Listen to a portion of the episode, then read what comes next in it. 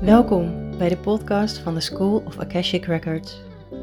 Jouw bron van inspiratie op het gebied van spiritueel op aarde zijn.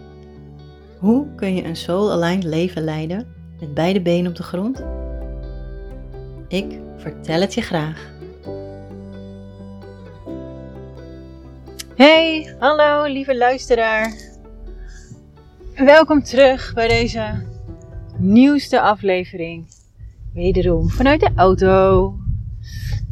Um, oh, lekker. Ik rij nu net weg van een parkeerplaats. Het is een beetje druk. Um, en ik dacht, ik ga de opname alvast starten. Want dan loop ik straks niet te klooien als ik aan het rijden ben. Maar ik merk dat dat soms nog niet zo makkelijk is. Um, omdat ik veel op moet letten. en niet helemaal aanwezig ben nog in de aflevering. Maar goed, oké. Um, ik ben er volledig met mijn aandacht bijna bij. Um, deze aflevering, die um, noem ik hoe je jouw cliënt van een depressie afhelpt. Um, en die is natuurlijk best wel intens, heftig. Je, kan natuurlijk niet zomaar beweren dat je jouw cliënt met gemak van een depressie kunt afhelpen. Um, en dat wil ik natuurlijk ook helemaal niet beweren. Maar ik weet wel dat depressie bijna altijd te maken heeft met het missen van een doel in het leven. Het missen van vreugde, um, het missen van geluk, het missen van, van een missie, purpose. Um, het missen van iets wat voor een persoon ontzettend belangrijk is om te hebben. En dat, daarvan uitgaande, daar spreek ik deze aflevering over in. Daar gaat deze aflevering over. Um, omdat ik geloof dat op het moment dat een depressief persoon en ik kan dit zeggen, ik ben er zelf ook geweest. Laat ik daar even mee beginnen. Toen ik 17 was, of 18, toen was ik depressief. Ik miste um, verbinding in mijn leven. Ik miste een purpose. Ik miste ouders die er voor mij waren. Um, ik voelde al jaren aan dat het niet goed ging tussen mijn ouders. Die relatie zat ook helemaal verkeerd. Uiteindelijk zijn ze wel gescheiden. Toen was ik overigens niet meer depressief. Maar aan het, ja, echt wel aan het einde van mijn puberteit zat ik gewoon vast. Um, en ik denk dat het komt omdat mijn ouders heel slecht met elkaar gingen. Uh, daar merkte ik in fysieke vorm weinig van. Maar energetisch en emotioneel merkte ik daar alles van. Um, wat mijn ouders misschien niet eens door hadden. Dat ik door had. ja. En ik denk op mijn 16e, 15e, 16e kreeg ik een vriend. En uh, hij was echt mijn alles. Hij was mijn alles. En mijn hele wereld draaide om hem. Want hij had iets wat ik nog nooit gekregen had. En dat was begrip voor wie ik ben. Um, liefde voor, op, in de mate die ik nodig had en aandacht. En eigenlijk wat ik zocht in mijn vader, wat ik niet gekregen had. Dus no offense naar mijn vader. Mijn vader is echt een hele lieve man. En die had helemaal niet door dat ik dat juist zo hard nodig had in mijn leven. Um, mijn vader heeft altijd zijn eigen issues gehad, nog steeds. En ik hou ontzettend veel van hem.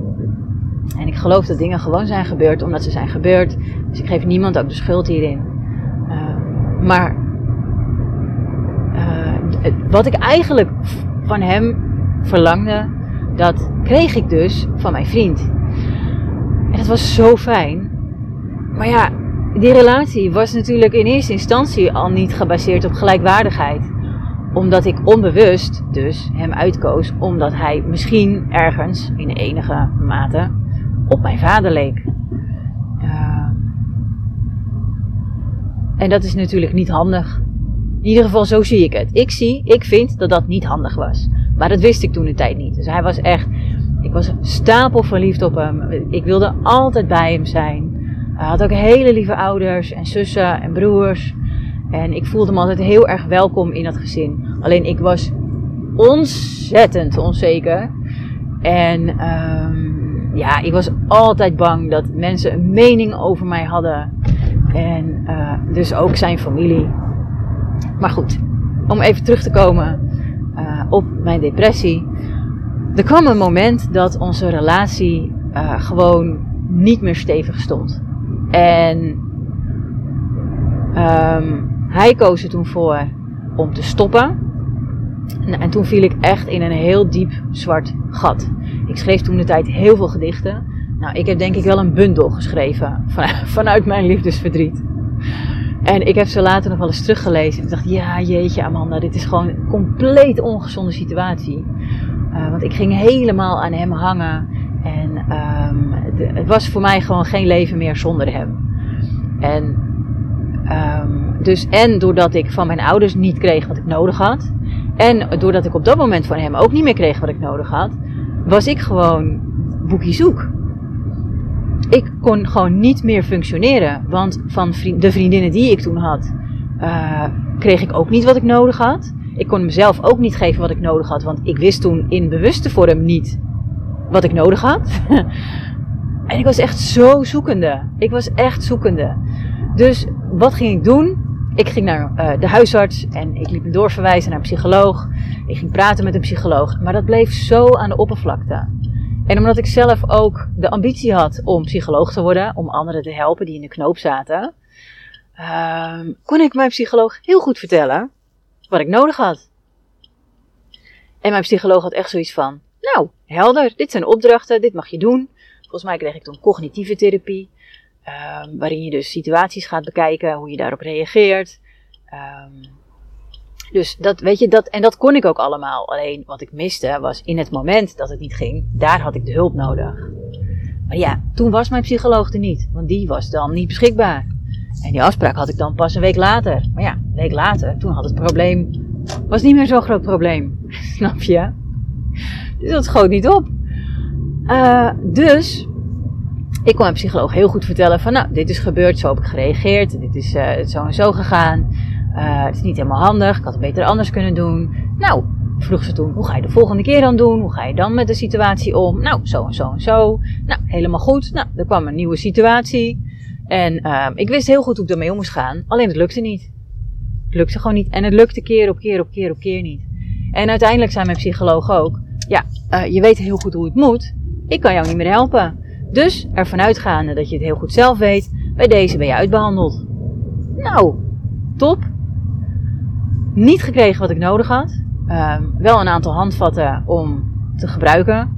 Maar ja, lukte me gewoon niet. Het lukte gewoon niet. En voor mijn gevoel was ik dus nog steeds depressief. Ik kwam er niet uit. En weet je wat voor mij de sleutel was? Nou, bijna de sleutel tot zelfbevrijding. ik weet dat dat de naam is van een boek. Um, wat voor mij zo veranderd heeft, is dat ik toen, ik denk een jaar of twee jaar later. Nou, ik heb sowieso, uh, heb ik, nadat ik mijn autorijbewijs heb gehaald, heb ik direct mijn motorrijbewijs gehad. En rijden gaf mij zoveel rust. Nog steeds. Nog steeds als ik in de auto stap of op de motor stap, dan voel ik me gewoon rustiger. Dan, dan is het net alsof ik de hele wereld aan kan. Het maakt niet uit wat er allemaal gebeurt. Ik word daardoor gewoon ontspannen. Het is zo fijn. Um, maar goed, dus toen ik volgens mij 19 was, toen uh, deed ik uh, de HBO-opleiding Maatschappelijk Werk en Dienstverlening aan de Hogeschool van Amsterdam.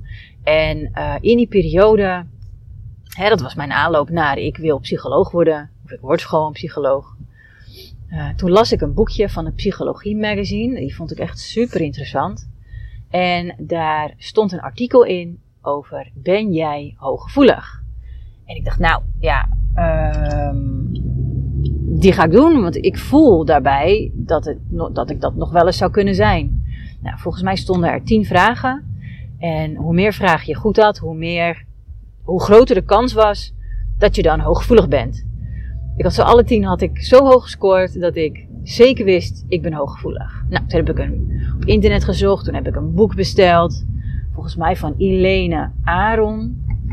Um, super interessant en ik vond daar zoveel herkenning. En toen dacht ik, dit is waar ik heel lang naar gezocht heb. Dit, dit, dit boek begrijpt mij. Ik ben hooggevoelig en dat is dus blijkbaar heel normaal. Dit is iets wat heel veel mensen hebben. Dus hoezo heb ik mijn hele leven gedacht dat ik anders was? Dat ik een gevoelig meisje was wat heel vaak verdrietig is. Uh, een meisje die er niet bij hoorde. Um, weet je wel? Al die dingen. En het heeft me zo geholpen. En alleen daarom al raakte ik voor een deel uit die depressie. Volgens mij nou, ben ik het ook heel lang niet geweest. Um, tot dus, nou, ik weet niet eens meer wanneer. Tot ik dus getrouwd was met de vader van mijn kinderen. En daar heb ik toen ook nog een paar keer psychologische hulp voor gekregen. Nou, dat. Ik zit even te denken. Dat, dat sloeg ook helemaal nergens op trouwens. Want dat bleef ook heel erg aan de oppervlakte. Dus alles wat ik zeg maar nodig had voor, van, vanuit, voor in de diepte, dus de, de dieptes in mij, um, ja, daar kreeg, daar, daar kreeg ik dus die hulp niet voor. Het was gewoon zo op die bovenste laag, zeg maar. En ik zie, ik zie altijd zo'n beeld voor me van een zee. En um, uh, die bovenste laag is gewoon echt de, het bootje waar je in zit. Weet je wel? En de bovenlaag van de zee. Maar dat wat ik nodig had, dat zat in de dieptes van de zee. In de donkere, donkere dieptes waar je niet bij kan komen. Dacht ik. Um, tot ik er dus achter kwam dat je daar wel bij kan komen. Dat, dat het wel mogelijk is, maar dat een psycholoog dat niet kan doen. En um, nou, daar heb ik een heleboel verschillende andere dingen voor gevolgd. Ik heb hypnotherapie gehad, wat overigens ook niet echt een hele fijne ervaring was. Uh, maar daarover ga ik nu niet vertellen. Ik ben namelijk op de plek aangekomen van mijn bestemming en ik heb nu een afspraak. Dus ik ga wel kijken hoe ik deze aflevering kan gaan afronden. Um, even kijken hoor. Fast forward naar het hier en nu. Ja, de Akasha Chronieken, maar ook Human Design. Deze combinatie van deze twee hebben mij zoveel gegeven, zoveel inzichten, uh, dat, ik, dat ik gewoon ben gaan zien en snappen, oké, dat wat ik ben, dat, dat hoe ik doe en hoe ik reageer en ook wat betreft alle emoties die ik ervaar, dat is compleet normaal. Dat hoort bij mij. Um, dat, dat, weet je, dat is gewoon wie ik ben en dat mag er zijn. Maar daarvoor dacht ik, dit klopt niet, ik klopt niet, er is iets mis met me. Uh, want waarom reageer ik anders op deze manier? Waarom heb ik zoveel emotionele buien? Waarom voel ik zoveel onmacht? Waarom, waarom, waarom, waarom, waarom? En dat maakt ook dat als je depressief bent, dat het echt niet helpt. Dus voor mij was de sleutel Akasha Chronieken. Want daar, in die Akasha Chronieken, kwam ik erachter wat mijn missie is in het leven. Wat heb ik hier in godsnaam te doen? Sorry voor mijn woordkeuze, maar dit is hoe ik het voel. Wat heb ik hier te doen? En uh, met wie heb ik dat hier te doen? En, en wat kan mij helpen om dat hier te doen? En toen kwam Human Design. En Human Design, dat is uh, de blauwdruk van jou als mens. Hè? Akasha is de blauwdruk van jou als ziel, dus grootse. En van jou als mens, in die Akasha, of in die Human Design, stond gewoon een hele roadmap. Dit is wat je te doen hebt. Dit is hoe je het doet. En dit is hoe jij op het leven reageert. En dit zijn uh, bepaalde centra's, hoe jij dan weer op je omgeving reageert. En daar kun je dan op letten. En het was echt zo magisch transformerend. Zo magisch transformerend. En ik voel nu ook aan alles dat ik dit aan jou moet vertellen. Want als jij, als jij jezelf, maar ook je cliënten wil helpen om uit die depressie te komen, om uit die burn-out te komen, of om, om, om vanuit die chaos gewoon in die rust te komen, in die ontspanning en in het begrip voor het leven, dan kan je. Dan, dan heb je magie in je handen. Snap je? En dat leer je tijdens de training Akashic Alignment. Je gaat Akasha Chronieken leren kennen. Je gaat je Human Design leren kennen. Je krijgt de basistools, hoe je die inzet voor jezelf. Dan weet je daarna precies hoe je het ook voor je cliënten kan doen. We gaan kijken naar je Akashic Soul Design. Dus wat is jouw Soul Design? En wat is jouw Human Design? Dus je ziel en je mens. Het wordt zo, zo vet. Ik heb er zoveel zin in. Dus als jij je nog aan, wil, aan wilt melden, we beginnen op 2 februari.